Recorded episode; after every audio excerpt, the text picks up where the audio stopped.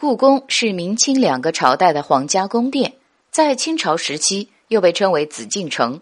整个建筑气势磅礴，占地面积巨大，还被列为了世界文化遗产。在这样的一座宫殿里，宝贝自然是不少的，其中就包括了一件特别的东西——轩辕镜。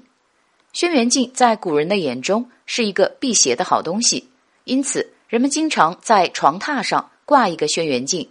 而在皇宫之中。轩辕镜的作用便有所不同的，它成了一面神奇的镜子，据说可以辨别真假皇帝。故宫之中著名的宫殿太和殿，它是古代皇帝处理政事并且面见大臣的地方，也是故宫之中最大的一个宫殿。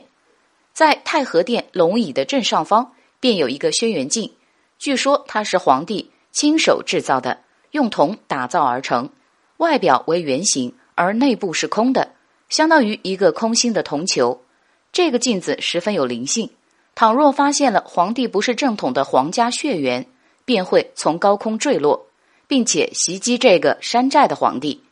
据说袁世凯登基的时候，他知道自己不能通过轩辕镜的验证，也害怕这个镜子会给自己的登基带来一定的负面影响，于是便下令将龙椅往后移动了三米，防止登基之后轩辕镜砸中自己。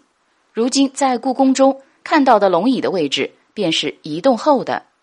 对于这样的说法，都只是莞尔一笑，当做笑话来听，并不相信这个镜子真的有这么大的作用。